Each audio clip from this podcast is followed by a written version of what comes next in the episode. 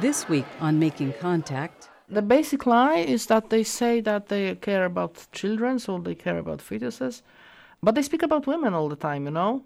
And the whole propaganda is against women, how women want to have abortion, how women are unreasonable, and how women have to be controlled.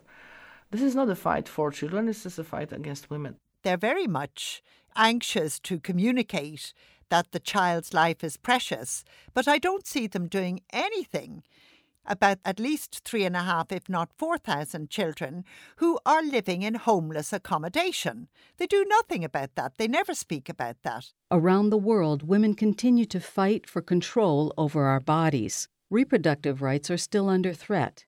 Women Rising Radio talks with Polish women's strike organizer Marta Lempart, with Catholics for Choice and the National Latina Institute for Reproductive Health in the U.S., and with Ireland's Ailbhe Smyth, a leader of the victorious pro choice campaign Together for Yes. Hello, my name is Marta Lempart. I'm from Poland. We just had a huge demonstration here, over 30,000 people in just one city, because we have a national women's strike, because our parliament wants to ban abortion in Poland, totally. It's called Black Monday, and we're on strike. And I am in Women in Poland knew how to get around their country's strict anti abortion laws. Everyone simply did what they had to do in secret to practice family planning. But in 2015, a right wing government tried to turn back the hands of time on women's rights in Poland. That spurred Marta Lempart and other women to organize the massive Polish women's strike of 2016 that defeated government plans. Since 2015, we've had this populist right wing government that actually likes the rise of the neo Nazi, neo fascist agenda and, and, supports that in many ways, and likes the fundamentalist and, and crazy religious agenda. So, in a year since they came into power, they actually voted in Polish parliament that they will proceed and uh, that the bill on total ban on abortion. Total ban meaning also that women would be actually punished for miscarriage, for example. So very, very, very strict, and most of the people realize that this is actually crazy what is going on, and this strengthening the law and and and making it mo- even more restrictive really scared people, and it scared me. And I have, of course, the personal story because most of the people had at that time. So I have the story of my close relative who was denied prenatal tests, although she was in this group that was supposed to have the prenatal test because she has the genetic disease. And she gave birth to a child who wasn't able to live. And it was a boy, he died in, within two days, and she had to watch this. So if this bill became a law, she would have to endure it again. And I don't think she would live through that. Most of the women who participated in the protest, most of the men who supported the protest, had these kinds of stories and we saw this also in the internet where people were sharing that, yeah, that something like that happened to my sister, something like that happened to my friend. Yeah, the best thing to get you engaged is the government that is trying to kill you. Miracles happen then.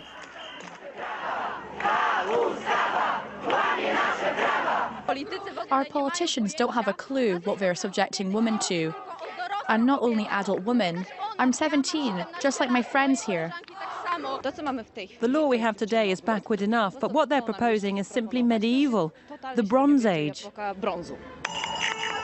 90% of the Polish women's strike was cities smaller than 100,000 inhabitants, and most of it were women like me who were never activists before, people who just went out and organized.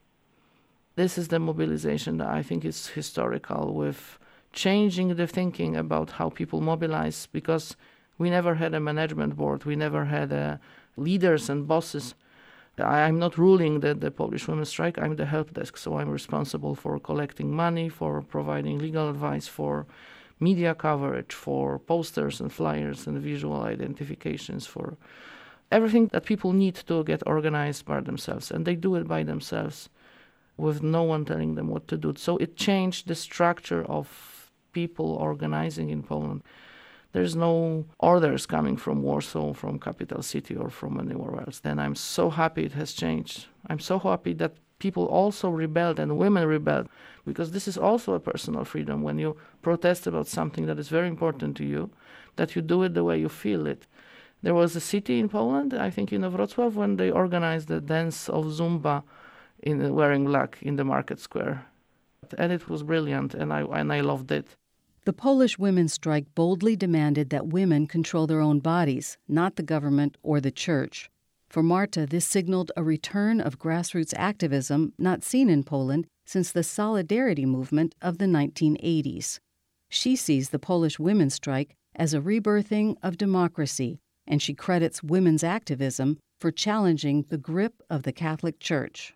The Church bought the ban on abortion that we have now with their support to us joining the European Union and joining NATO.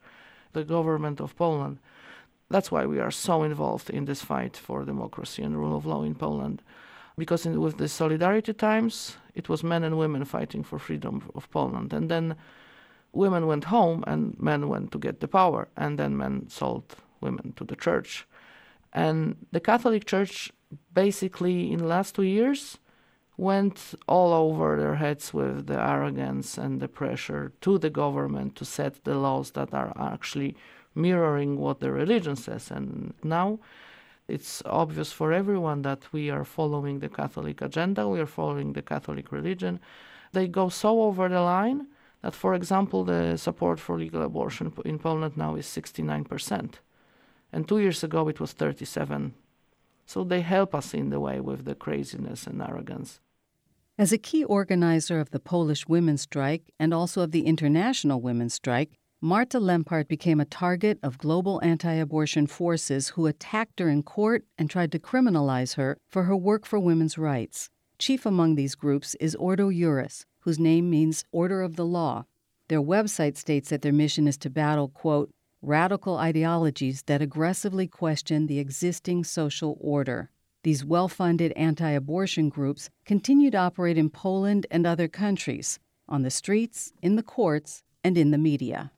Their whole obsession is forcing women into pregnancy and then forcing women to carry the pregnancy.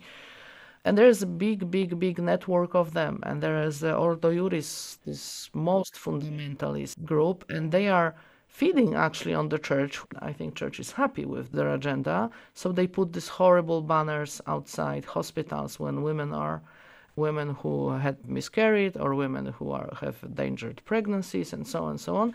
And they show these propaganda banners with fetuses that are not actually after abortions, but they are after miscarriages and claiming that abortion is killing and so on and so on. And it's everywhere and it's public space. And the bad thing is that the state supports that. And there's the Ordo Juris.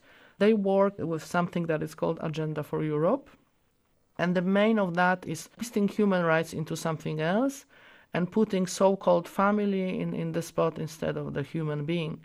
So the whole thing that is happening in Poland, that will happen and is happening in Croatia, that is happening in Verona, in Italy, and all over Europe, is actually being done not by the Catholic Church by themselves. It's being done by this network of the organizations who want to go back to the Middle Ages. They want to ban abortion. They want to ban divorces. They want to make domestic violence legal.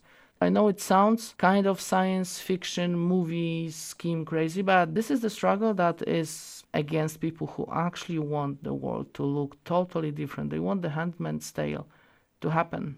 Groups supported and funded by Ordo Juris have sued Marta Lempart and other women's rights activists in retaliation for the success of the Polish women's strike. Marta has publicly denounced these groups as neo Nazis. Two neo Nazis, one sued me, and the second one put me on criminal trial for calling them neo Nazis. And now it's the Ordo Juris trying to intimidate me. It's like the everyday thing. And there are many, many people like me. Uh, it's about 2,000 people in Poland already who are under this pressure by the police and persecutors and so on and so on. You know, with the neo Nazi trials that I have, the whole thing is that I said that neo Nazis are neo Nazis. So the whole trial is about me proving that they are neo Nazis. So this is interesting because we, you know, I get to t- call them neo Nazis in court many, many times now. Uh, while explaining why they are neo Nazis. And the same is with Ordo Juris. I call them sadists. That they hate women and so on. So I'm not saying I didn't say that. I'm saying I said that because that's true. And the whole trial, it's very good that it happens actually, because we are talking in the state court now that they are sadists. And we are proving that. That's good.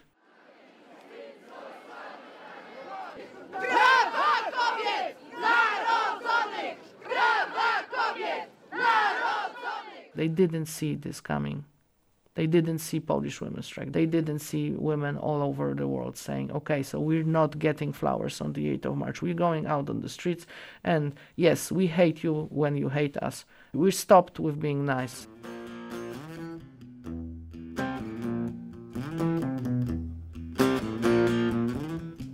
In the United States, some 400 anti choice laws have been passed since the landmark 1973 Supreme Court ruling Roe v. Wade there is a concerted effort to chip away at reproductive rights and make it much harder for women to control our own bodies.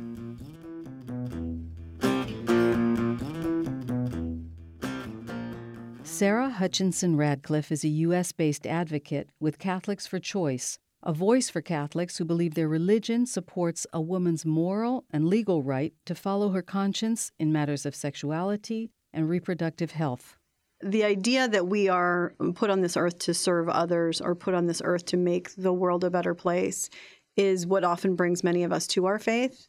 And what I've discovered in my work in the nearly decade that I've been with Catholics for Choice is that so many Catholics connect with that far more than they do the political Sturm und Drang that the bishops try to portray as what Catholics believe.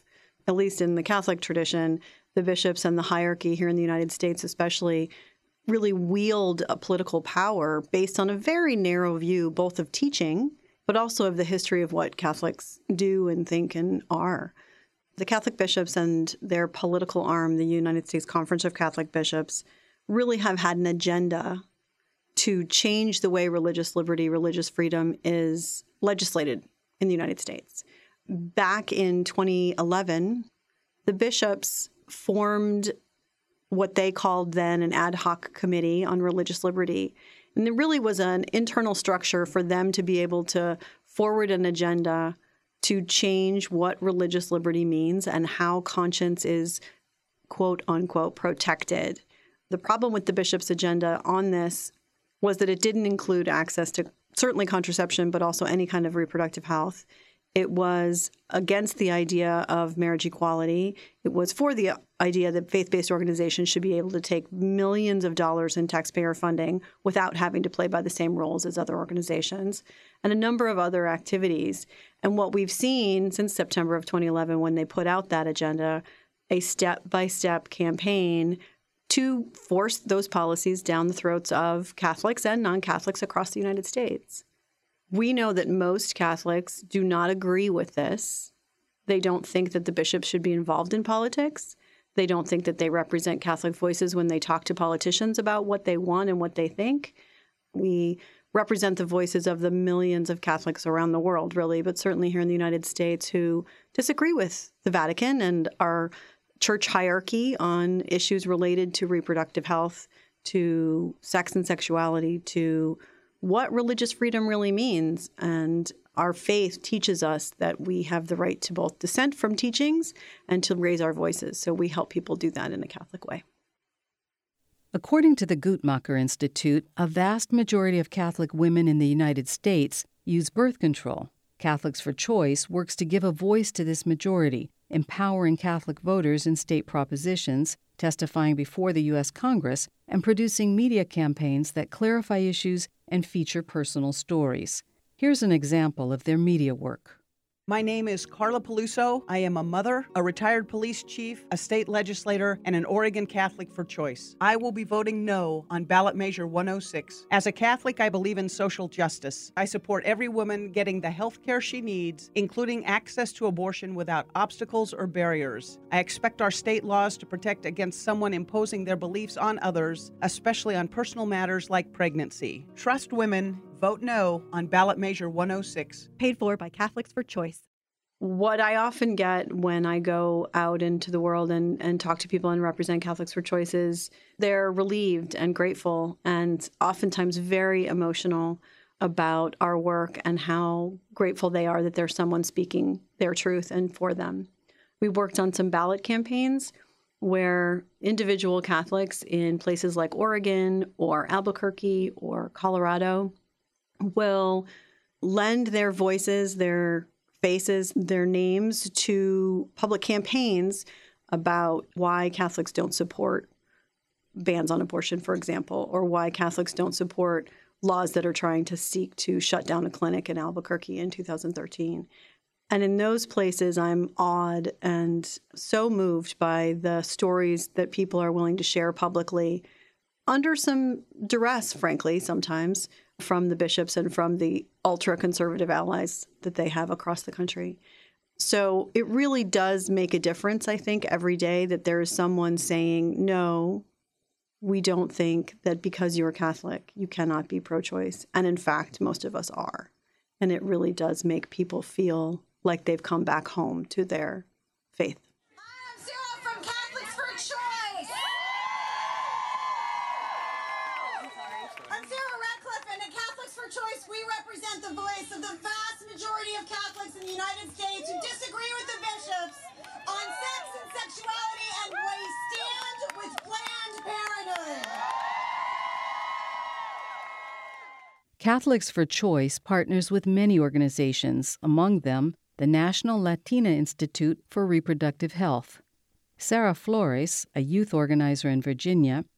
says the Institute's work in Spanish speaking communities tries to avoid the old pro life versus pro choice debate, focusing instead on salud, dignidad y justicia, health, dignity, and justice we as an organization, the National Latina Institute, actually started out of a project of Catholics for Choice back in the 90s.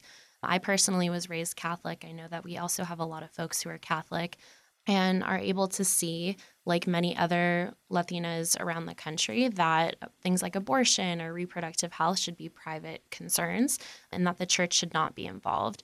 So, we as an organization have done a lot of polling, um, specifically around Latino and Latina voters and their attitudes around birth control and around abortion. And so, what we found, and this was 2018 polling, we found that 82% of Latino Latina voters do not see birth control through a religious lens. Sometimes there's this really dominant narrative that's just very loud from Catholic churches that says that Catholic women and Catholic couples do not use birth control, which is just not true.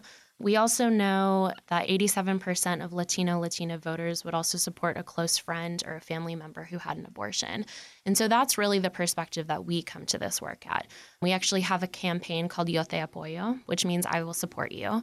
And it's this idea that we recognize that labels like pro choice, pro life don't really work for our community and they don't work for a lot of Americans. And so we like to use language of support instead. And so, because of that, partnerships, you know, uh, like with Catholics for Choice, have been really important. We also definitely believe that we should trust women and that women are capable and their families are capable to make the best decisions for themselves. And because everyone has goes through this world with a very unique experience, how can we make policies that will so severely restrict someone's ability to move forward in life? We know that if someone has an unwanted pregnancy, that could mean a lot of things. It could mean that someone goes deeper into poverty. It means that someone has to stay in an abusive relationship or someone is not able to accomplish their goals. And if we, I think, as a country, pride ourselves on being a democracy and that we elect these representatives to make the best decisions for us, then we need to hold them accountable. That's why it's really important for us in our work in Virginia. We went down and spoke before several different committee hearings uh, to share our grievances, our support for different pieces of legislation that would expand our rights for accessing contraception or abortion care in the country. Yo soy una mujer católica y para mí no hay nada más importante que proteger a la familia y el amor. Por eso es que le hablé a mi nieto acerca de los condones. Este es un mensaje de Catholics for Choice y National Latina Institute for Reproductive Health. Las buenas católicas y los buenos católicos usan condones. The Trump administration changed the way people are tracked when they get public assistance, receiving, for example, food stamps or reproductive health services, can now lead to the denial of a visa or green card. The National Latina Institute used effective bilingual outreach to give the Latina community a voice on this issue. We, as an organization, were part of a national campaign with many different organizations across the country um, known as Protecting Immigrant Families. And we were able to collect, I believe, about 700 individual comments um, to then be submitted to the US government. And so that was a really exciting moment because oftentimes uh, these comments have to be submitted in English. And so we had an amazing team. It was a cross organization effort to collect comments in Spanish and English and then have those translated and individually uploaded into the system. So that was like such an amazing campaign to work on and just to see the community also really feel the support that we were giving them and that they were so excited to be able to share their voice in this way and know that their voice really mattered and really counted for something. So that was just such a powerful moment. Catholics for Choice works with a broad network of advocates for women's rights and women's health in the U.S. They also work in countries with large Catholic populations, like the Philippines, and in Chile, where President Michelle Bachelet legalized abortion under some circumstances, a victory hailed as the first step toward full reproductive rights.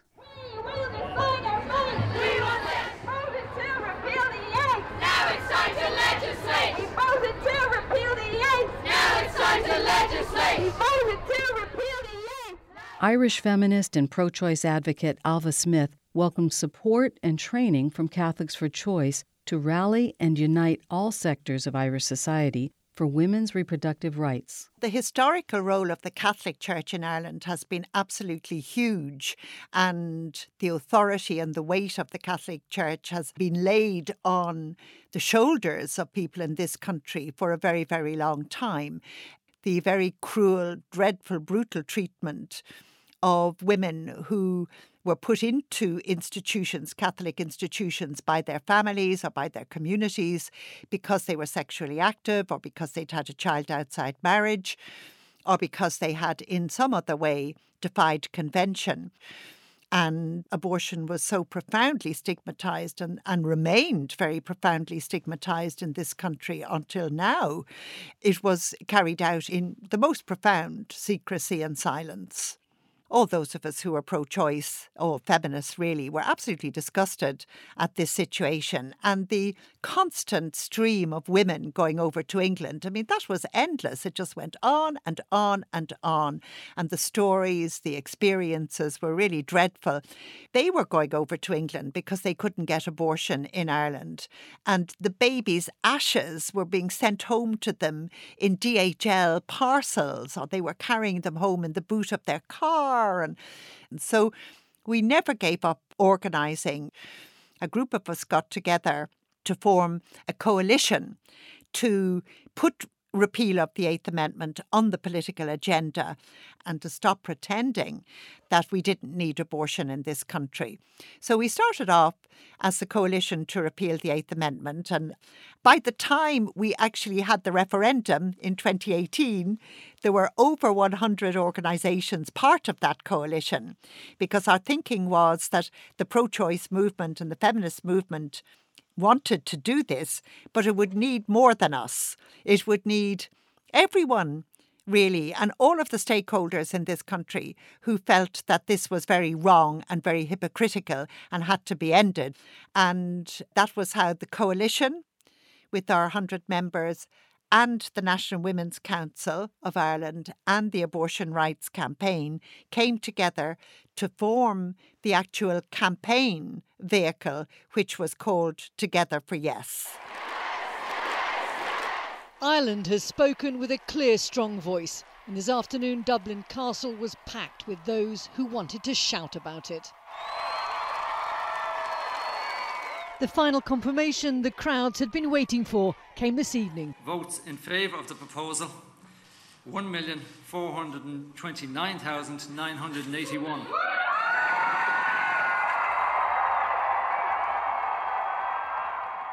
When the vote was confirmed, we were in Dublin Castle. And there were thousands and thousands of people there. And when the result was announced, it was just an incredible, an incredible moment. It was just extraordinary. I think there was such a sense of relief, such a sense of achievement that this cruel, brutal Catholic Ireland really was gone. Winning that has certainly been very important for women's sense of our full citizenship. If you then were to ask me the question, does this mean that women are absolutely equal in Ireland? Well, no, of course not. we still have to fight for more freedoms. Of course we do. We've never had a woman prime minister. We've never had a woman head of a university. Women are still far more prone to poverty and to homelessness. Women still have to struggle for childcare. We still have to struggle for equal pay, for promotions in our jobs. We still have the terrible burden of violence against us. The levels of male violence against women are not encouraging. So, in all those ways, our freedoms are still circumscribed. So, everything we win, it is hard fought for and it is hard Ailbhe Smyth's Ireland is celebrating a big step forward for women, but globally, women still have a long way to go. In the United States, abortion and reproductive rights are under siege. In many states, women do not even have access to abortion services. In 2018, Congress allowed the Violence Against Women Act to lapse and has yet to pass the Equal Rights Amendment.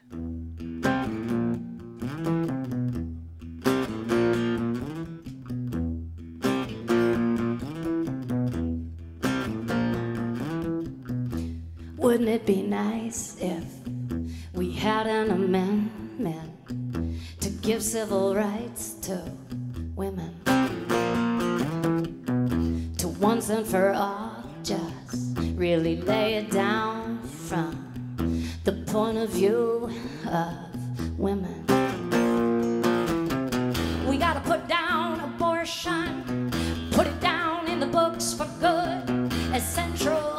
the civil rights of women. Make diversity legal, make it finally understood through the civil rights of women. And if you don't like abortion, don't have an abortion. And teach your children how they can avoid them. But don't treat all women And that's it for this Women's Desk edition of Making Contact, produced by Women Rising Radio. Special thanks to WPFW Radio in Washington, D.C., to Radio Wroclaw in Poland, to Tin Pot Studios in Ireland, and to Lisa Rudman and Salima Hamirani. Music courtesy of Ani DiFranco. Contact us online at womenrisingradio.com and at radioproject.org. Women Rising Radio's producer is Lynn Feinerman. Our audio engineer is Stephanie Welch, and I'm your host, Sandina Robbins. Thanks for listening.